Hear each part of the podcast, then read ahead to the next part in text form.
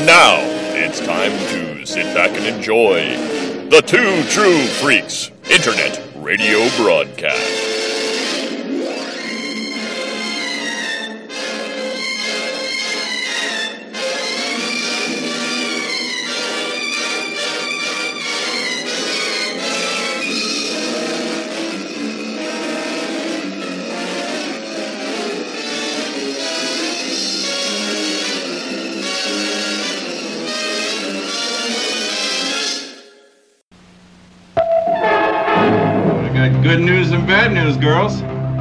Good news is your dates are here. What's the bad news? They're dead.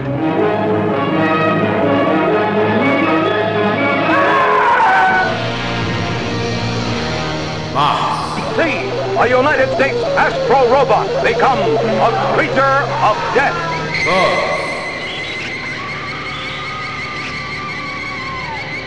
and babes. We have come here to this planet for one purpose only, to acquire breeding stock to repopulate our planet. He who breaks the law shall be punished. Back to the house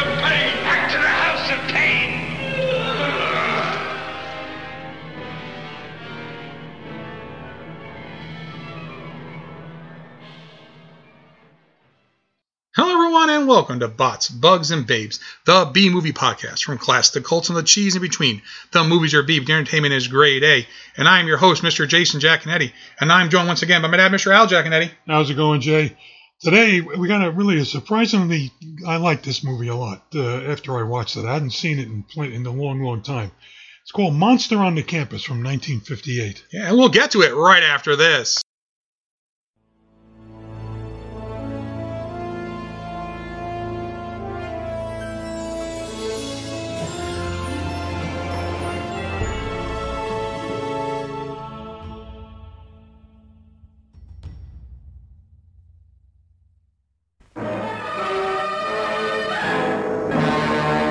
I say that if you were injected with this, you'd revert to a primitive anthropoid, physically as well as mentally.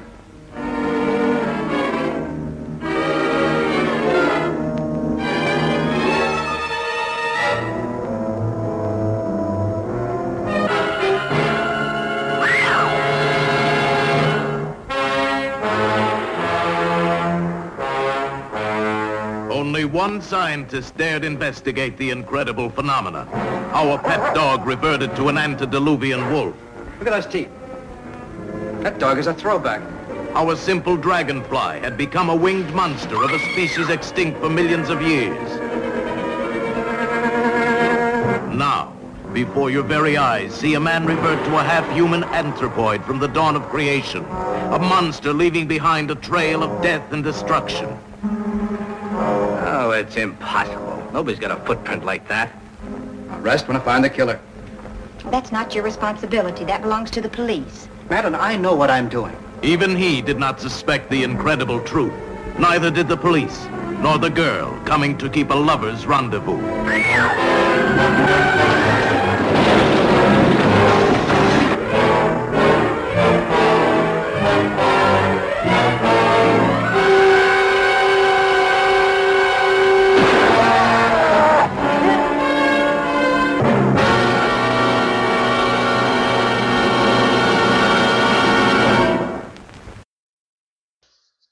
Monster on the Campus was released December 17th, 1958 in the U.S. with a, it actually was released May 1st, 1959 in Finland. I don't know why they have that here, but they do. With a 77 minute running time. Your director is Jack Arnold. Yes, that Jack Arnold. So once you see Jack Arnold, you know you're getting some science in here. Jack Arnold, of course, is the Incredible Shrinking Man, which we've covered. Um, Tarantula, Creature from Black Lagoon, It Came from Outer Space. Jack Arnold, uh, when you saw his name on a movie, you knew we were going to get a movie that even if the the overall concept might be kind of a little out there, like a giant, you know, tarantula is kind of crazy, right? But he's going to base his movie in science, Science. right? Which I think is what helps this movie a lot Yep. because it's not it it's outlandish at times, but not oh my god outlandish like this couldn't have. He's literally like, well, this makes sense because this could totally happen. Um, it was written by David Duncan, uh, and your uh, editor was uh, Ted uh, Kent. Universal International is your distribution company on this, um, and obviously uh, the this film, as I've mentioned previously, is part of the Sci-Fi Collection Volume One, which of course features the Monolith Monsters and uh, Incredible Shrinking Man and a number of other movies we've done on this show. Um, so if you haven't, if you have that set, this is how you break this one. It's the single disc in the back. If you don't have this set, it's an outstanding set. So is Volume Two. Volume Two's got Deadly Mantis and stuff like that. Yeah. So, um, Yeah. Okay, they're gonna. This is the the the, the lead actor here is uh, Arthur Franz, Mhm. uh, who's he's you, you'd recognize him if you've seen uh, the Atomic Submarine and maybe one or two other movies. He was not. He was. He was not uh, a, a universal recurring actor in, in their movies. The the, the lead the lead um, female is Joanna Moore, Mhm. very very young Joanna Moore, and she went on to be in her career, you know, very well known and had some really big time, um, you know, parts. Uh, she also married Ryan O'Neal. yeah, yes. So she's the mother of Tatum O'Neal. Tatum O'Neal. Just throwing it out there. Right. But she actually went on. Uh, she was in her career was especially. Um, she was on like Alfred Represent, Perry Mason, The Fugitive, Bewitched. I mean, Andy Griffith's show. She did all that kind of stuff. Um, unfortunately, she passed away from lung cancer in '97. Uh, but yeah, she was. Uh, she's very very young here because her career was. Those shows are the in the 60s In into, the into the 70s. This is 1958. So this is probably maybe one of her. I don't know if it's her first film, but one of her first films. She's very young. here. Yeah. So And again, in this movie, she's she's second billed.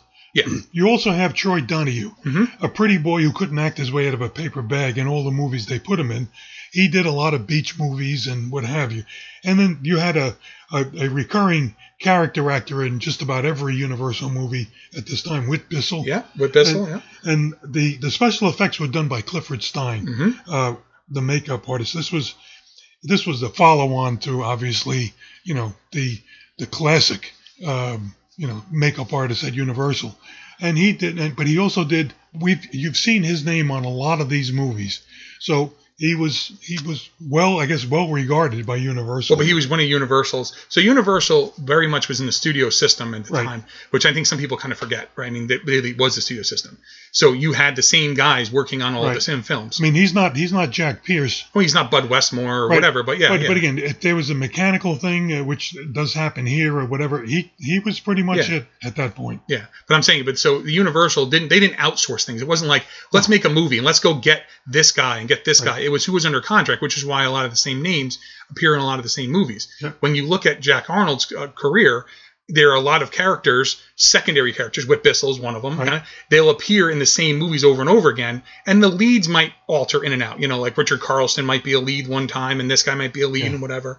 But the the same, there's always that kind of filler is Right. the same guys because that's what you made a career doing. And if someone said to you, "Hey, you want to have a you know 30 year acting career and always be acting?" Yeah, I mean these they made a living, I mean, you know, kind of thing. was- So and made, probably made a good living. Probably, yeah. I mean, and they got to be in movies that we're told talking about 50 years later. All right. So you're uh, Donald, uh, Dr. Donald Blake, who is Arthur Franz, um, is a scientific professor at Dunsford University and receives a delivery of a coelacanth. Now, coelacanths, uh, for Luke will get a laugh out of this because coelacanths were something that Bob wanted to call his take, called his tag team back in the wrestling days, the coelacanths, right?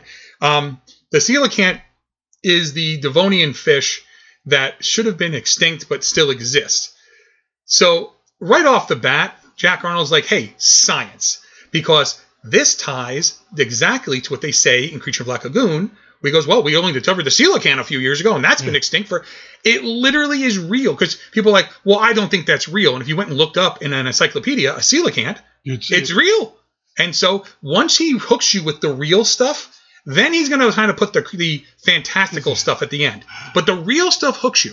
And now, is that a real coelacanth they killed there? No. No. That is some like giant looking fish with like saber teeth and all. I'd, I'd like to have that, and if we had it in the pool. Yeah. Well, well, it's bleeding everywhere. You don't want that in the pool. Oh no, no, no, no, no just a no, I'm joking. I'm joking. yeah. So, uh, a student who's Jimmy, that's Troy Donahue, the pretty boy, um, asks Blake if the fish is really millions of years old, and Blake replies, "It's a species that old, no change in millions of years. See, the coelacanth is a living fossil, immune to the forces of evolution."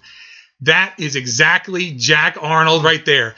Not a, it's, it's is it real? Oh, it's real. It not only is it real, it's really real. It's so real that evolution couldn't touch this thing. Um, so uh, where are we here? Da-da-da-da. Uh, Blake lectures a student. Okay, so that's when we start.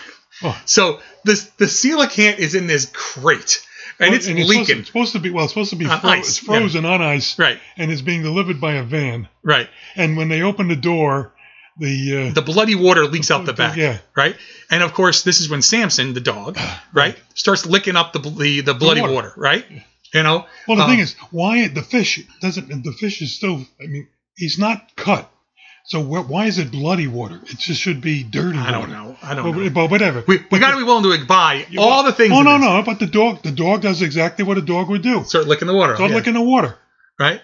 So um, and then, So- then the dog go crazy. when the dog doesn't just go crazy, the dog turns into a saber-toothed tiger, basically. Oh, you took my line. Oh, sorry. Okay. But he basically turned into he de- de-evolves, right? Right. So the thing is, the dog then goes crazy, and you think like, okay, well, you know, they they, they lock the dog up and test it for rabies. Again, perfectly logical. Right. The dog ingests something. Let's see if it's rabid. Yeah, well, you go from from being a pet-friendly German Shepherd to this wild, nasty dog. I got to tell you, the dog, and then the dog is barking and growling. If you when you when you see the dog, it, the dog is not a puppet. The dog is a No, real it's a real dog. German Shepherd. The, the- I would growl too if I had to have two two fangs looking like saber Yeah. two tiger Yeah. fangs and put in my door before they took them out. It's almost like going to the dentist. Right, right, right. um, and so the problem is, is and that's not a problem, but like they said, it's it's a real dog, and so you know you sometimes get like okay, like the dog's this whoever trained the dog knew exactly do. The dog's really good. Yeah. Right. It barks when it's supposed to bark. It's it's in the cage. It goes after the woman, which is you know uh it goes it, it, it ch- chase chase after her. It all looks good, and you buy it. And this is part of the problem is that now you're like oh.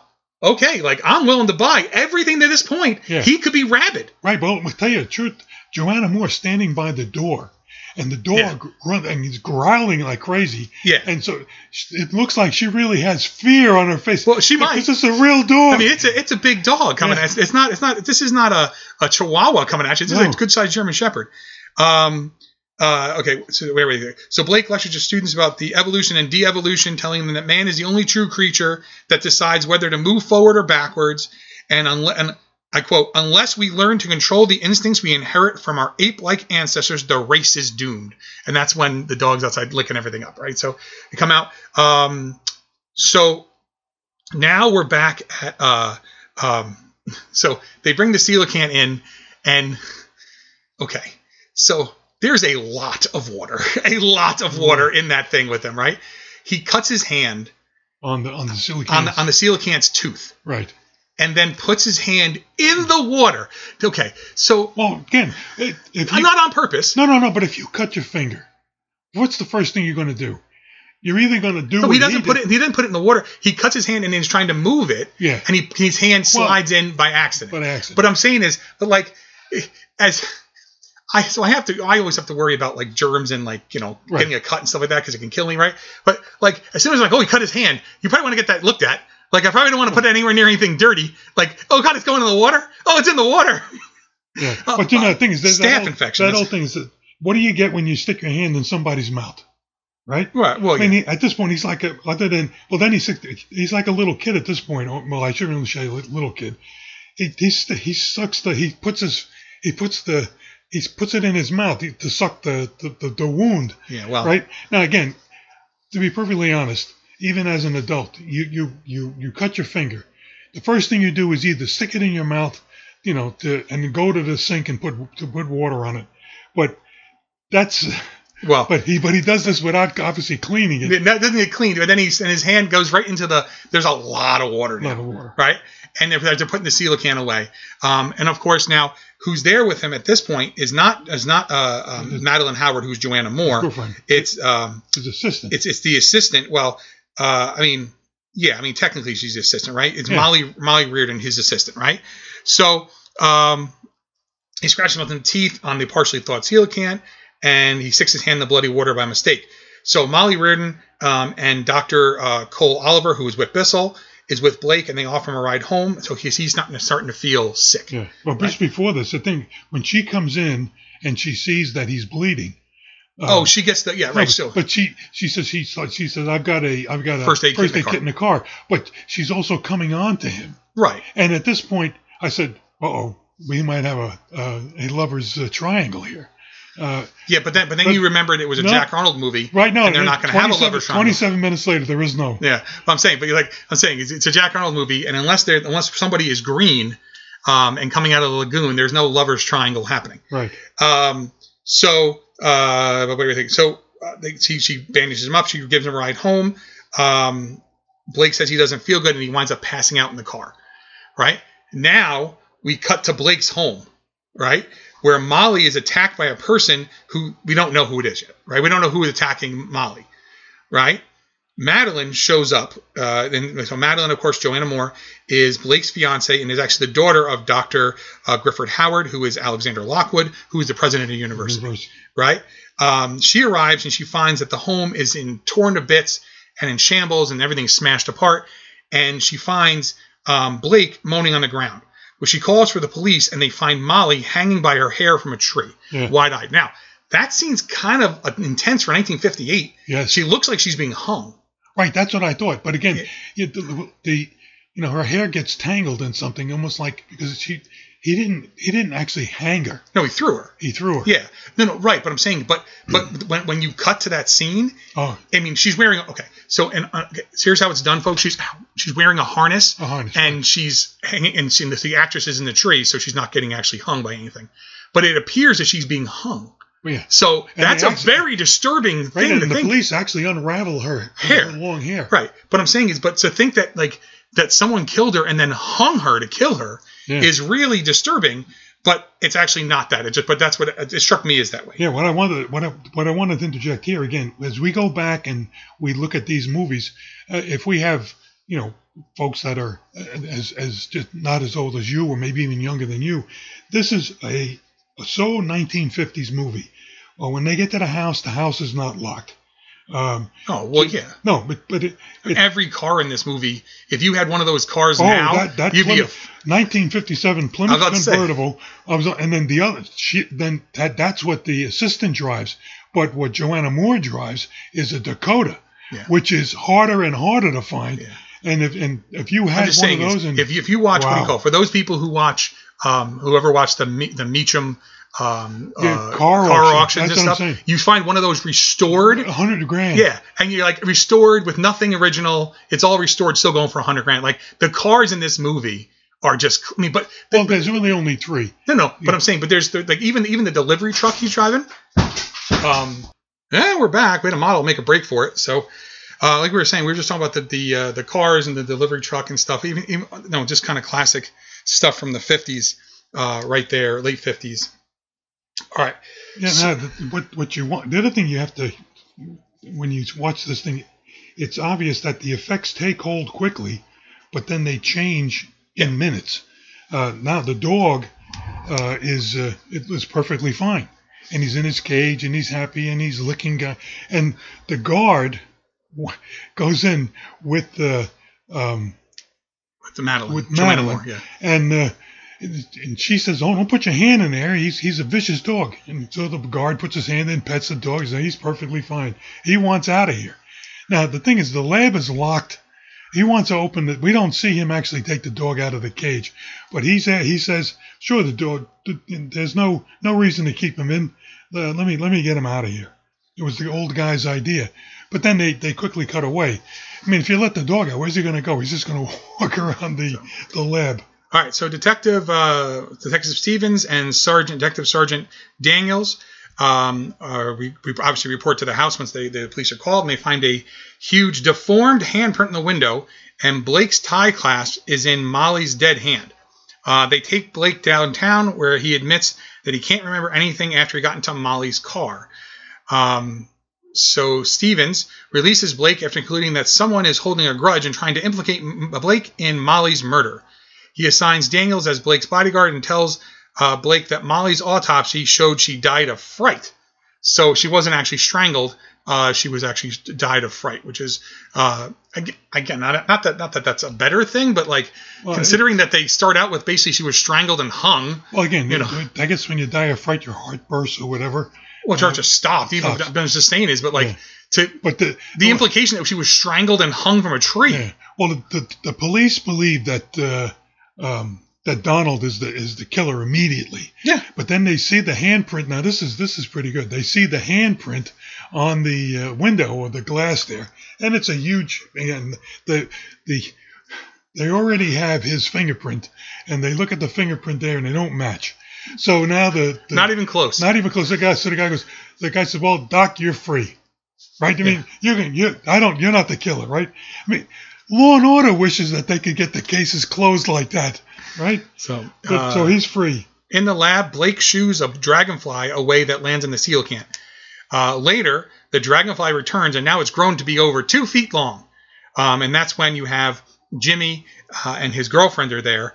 Um, and then Blake and Jimmy try to catch the giant uh, insect in the net, but it lands on the coelacanth, where Blake then stabs the dragonfly um, with, with this, the knife through the dragonfly into the coelacanth. Because, again, really good decisions being made by, uh, by Blake here over and over again. Well, here's where here's where I, I started to get uh, a little. I was really really laughing here.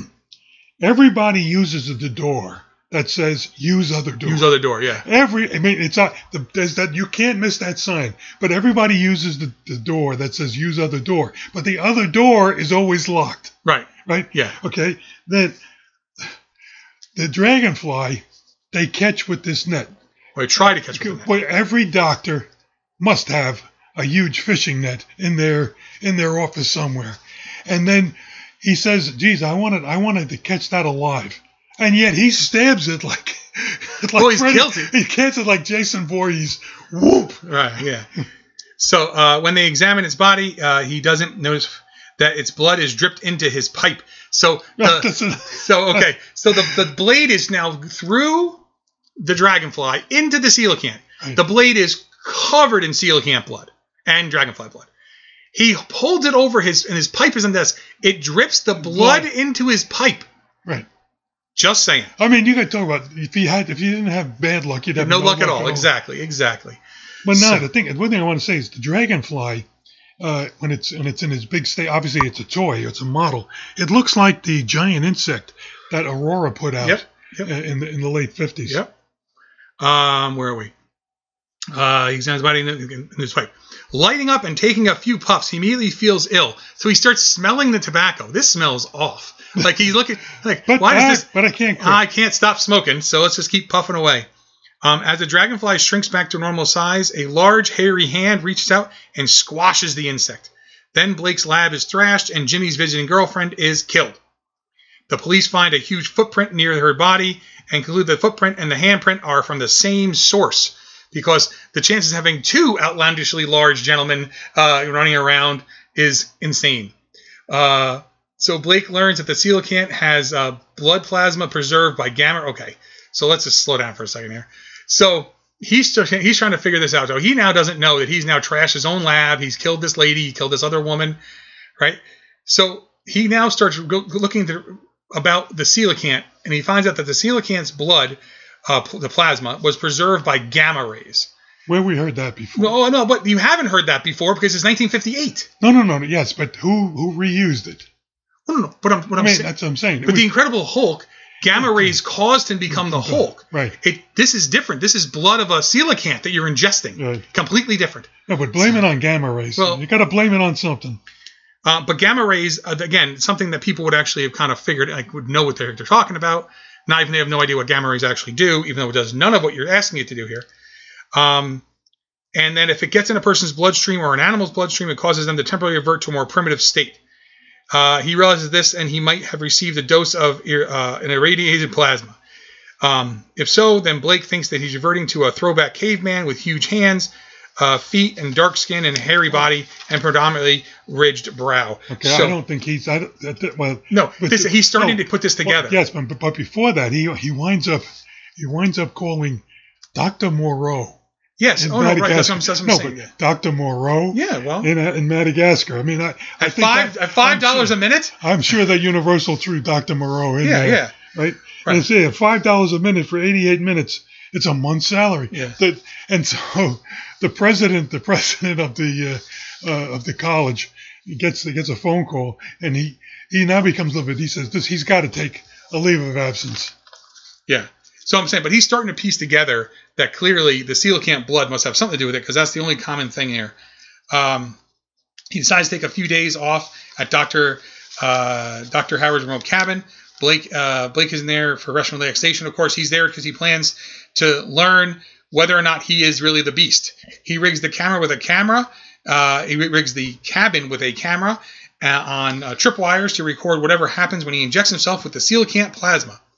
So he injects himself with the coelacanth plasma, and the caveman wrecks the room, tripping the camera's wire, and is photographed. Yeah. Now the the the transformation process here, the very beginning of it is really good, um, but they it it you go, it goes away quickly to the shot of the hand, uh, and the full face is still not obvious yet. It is is not there yet until he they again even in the other in the rest of the movie you have not seen his face. All you've seen is his hand, and now you've seen a very small transformation, which again I said is very effective. But it's not like the Wolfman where they continue to show you the Right. evolution. The next scene you see is the mask. Yeah. So what I what I I, skipped here by accident was that um, after he wrecks the lab, he winds up killing the other cop. He does. He kills the the other cop and, Right. the in the kind of thing. And that's when he then go, goes away. Um, so he would his caveman wrecks the uh, self wrecks the room. Trips don't think for it. He grabs an axe and leaves. Right. Right. Uh, Madeline driving to the cabin runs off the road Very fast. yeah, she's she's really humming um, on a dirt road at night, um, and crashes when the caveman appears in her headlights. The local forest ranger arrives and calls the Dunsford police for help. The caveman carries the unconscious Madeline into the forest while the ranger's in pursuit. Now, this is the first time we've seen the caveman uh, do anything but kill somebody. Uh, that he literally is stealing the girl away. Obviously, you don't want him killing his fiance, but be that as it may, that's where we're at. Madeline comes to and struggles with the beast. When she breaks free, the forest ranger shoots the caveman, but um, he throws the axe, killing the ranger. Uh, So- he, uh, that mu- that has to be genetic, because if a caveman had an axe and he knew how to throw it, because he, he was dead on. Yeah. Well, I mean, it's just you know, he got he got lucky. He just kind of hurled it at him. The caveman collapses. Uh, Blake once again himself returns to the cabin, um, develops the photo and shows it to Madeline, who does not understand and asks why the beast is wearing Blake's clothing, and which is the Right. plaid shirt. Oh, and the other thing is that after the when the beast goes down to get Madeline out of the car, uh, he's got the axe in his hand. He sticks it in his waist. Yeah. Like like any any today's you know man would do. A caveman, you know, would have either put it on the ground, put it in his mouth, or just let it down. But no, he knows he's wearing clothes. That's another thing. He knows he's wearing clothes. So is this is he is he a true Neanderthal or is he a mixture of human and human? I I mean, you know, the, today's human and and, and Neanderthal. Yeah. So uh, Lieutenant Stevens, uh, the sergeant, and uh, uh, Powell and the doctor arrive at the cabin.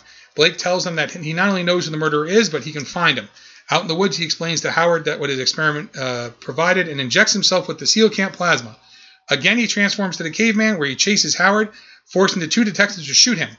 As the beast lays dying, he truly transforms back into Blake. Uh, and so it's very kind of classic end to a Now the thing, th this is where uh, some of the some of the, the movie just uh, gets gets a little uh, offline here. The, he gets shot in the shoulder, and yet he is fully capable of, you know, doing everything up. Because in, in the last few scenes, you don't he doesn't before he gets shot to, and dies, you don't even see the wound. He it's almost like it's he's impervious to it. Yet he's when he first gets shot, he almost he almost he faints on the ground and he gets up and his and his, his right arm is hanging down by him. But he, they, but they let that go. Uh, and the only this is the only time in the movie where they actually reuse a scene. He he carries uh, uh, Madeline up the hill and lays her down next to a tree trunk and pats her hair. About a minute and a half later, when he's being chased, he, he picks her up again and lays her down in the exact same spot with the exact same scene and, and puts and does it. I mean, it was only maybe a 10 second scene. I, I didn't understand why they needed to actually Uh, do that. did it again. But whatever they did, they did. Now, the reverse uh, scene at the end, the reverse trans, uh, you know, transformation at the end, that is done well. Uh, it's because it actually goes from and and it, it, it's definitely a dummy that's there, and they've it doesn't have to move, and they just keep taking little bits off, little bits off, little bits off. One of the things that I that I noticed about this movie, and again, it's a universal picture, they reuse their the Incredible Man's shrinking music and all, a lot of the other uh, Yeah. Creature from the Black Lagoon, but not not the actual. They used cues from it here and there, and it's funny because I'm watching a movie. And I said, "That's from that movie. That's from that movie." Well, they own the rights to it. No, so I yeah. know, but again, th- there's no to save money. They did not hire. Right. Uh, uh, you know, uh, I mean, even an orchestra, they just go back and, and re-cue up, yeah. pieces that they have. Yep. But again, that that doesn't detract from the movie at all. I, the, the I mean, the ending has got to come quick. He's got to die, and he dies by by getting shot. Um, you know, he's not burned, he's not electrocuted, he's not whatever. The movie on the whole is really really fun to watch. Yeah. A- and I said I enjoyed it a lot more than uh, than some of the other ones that uh, of this era uh, that were just. I mean, this is as far fetched as you can get. But again, because it's based in science to begin with, you wind up you wind up not suspending your your your belief 100%.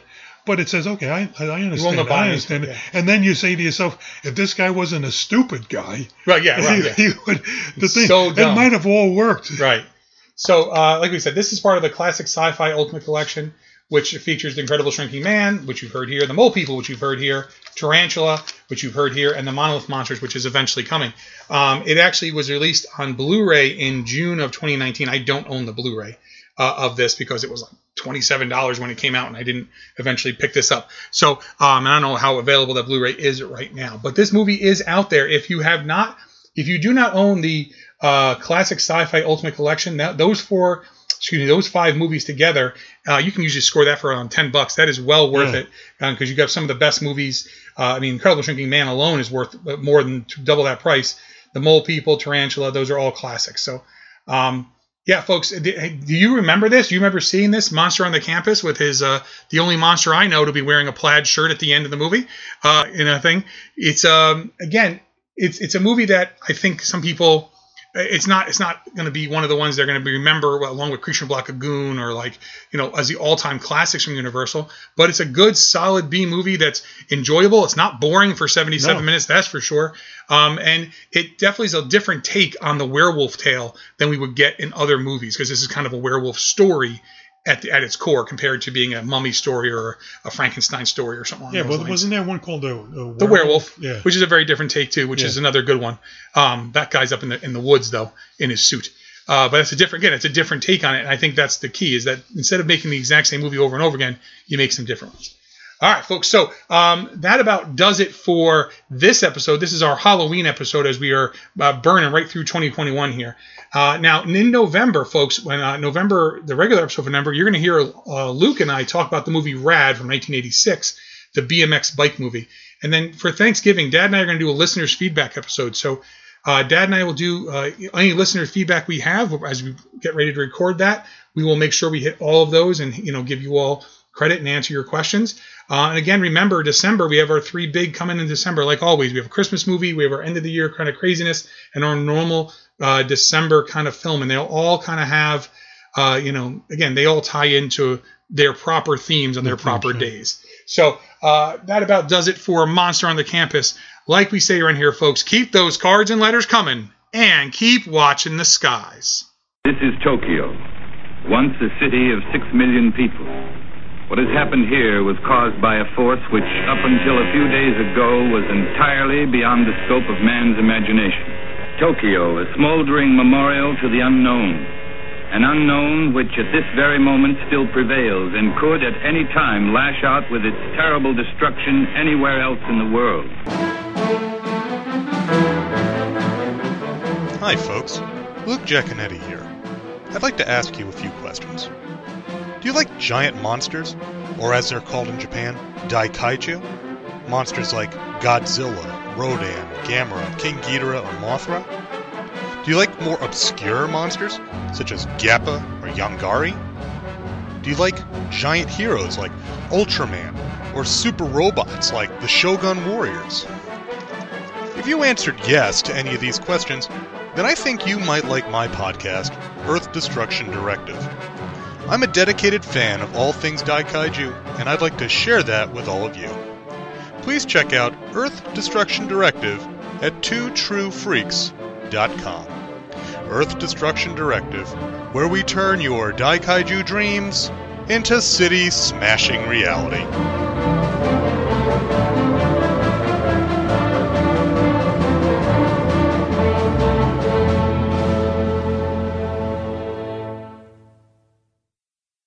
This has been an episode of Bots, Bugs, and Babes, the B Movie Podcast.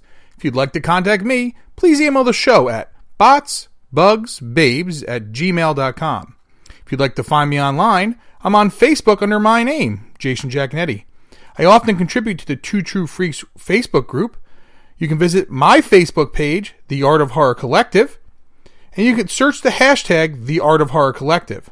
On Instagram, find me under my name, Jason Giaconetti, and search the hashtag The Art of Horror Collective, as well as the new hashtag Bots, Bugs, Babes Podcast. I'm the only one using them. I'm also on Twitter at Jason Giaconetti, and you can visit my webpage at www.theartofhorrorcollective.wordpress.com. All movies, characters, stories, music, etc. are properties of their, their respective holders. This is a fan work, and any use of any property is purely for review, discussion, entertainment. So don't sue me. I ain't got anything anyway. There is no tomorrow. There is no tomorrow. There is no tomorrow.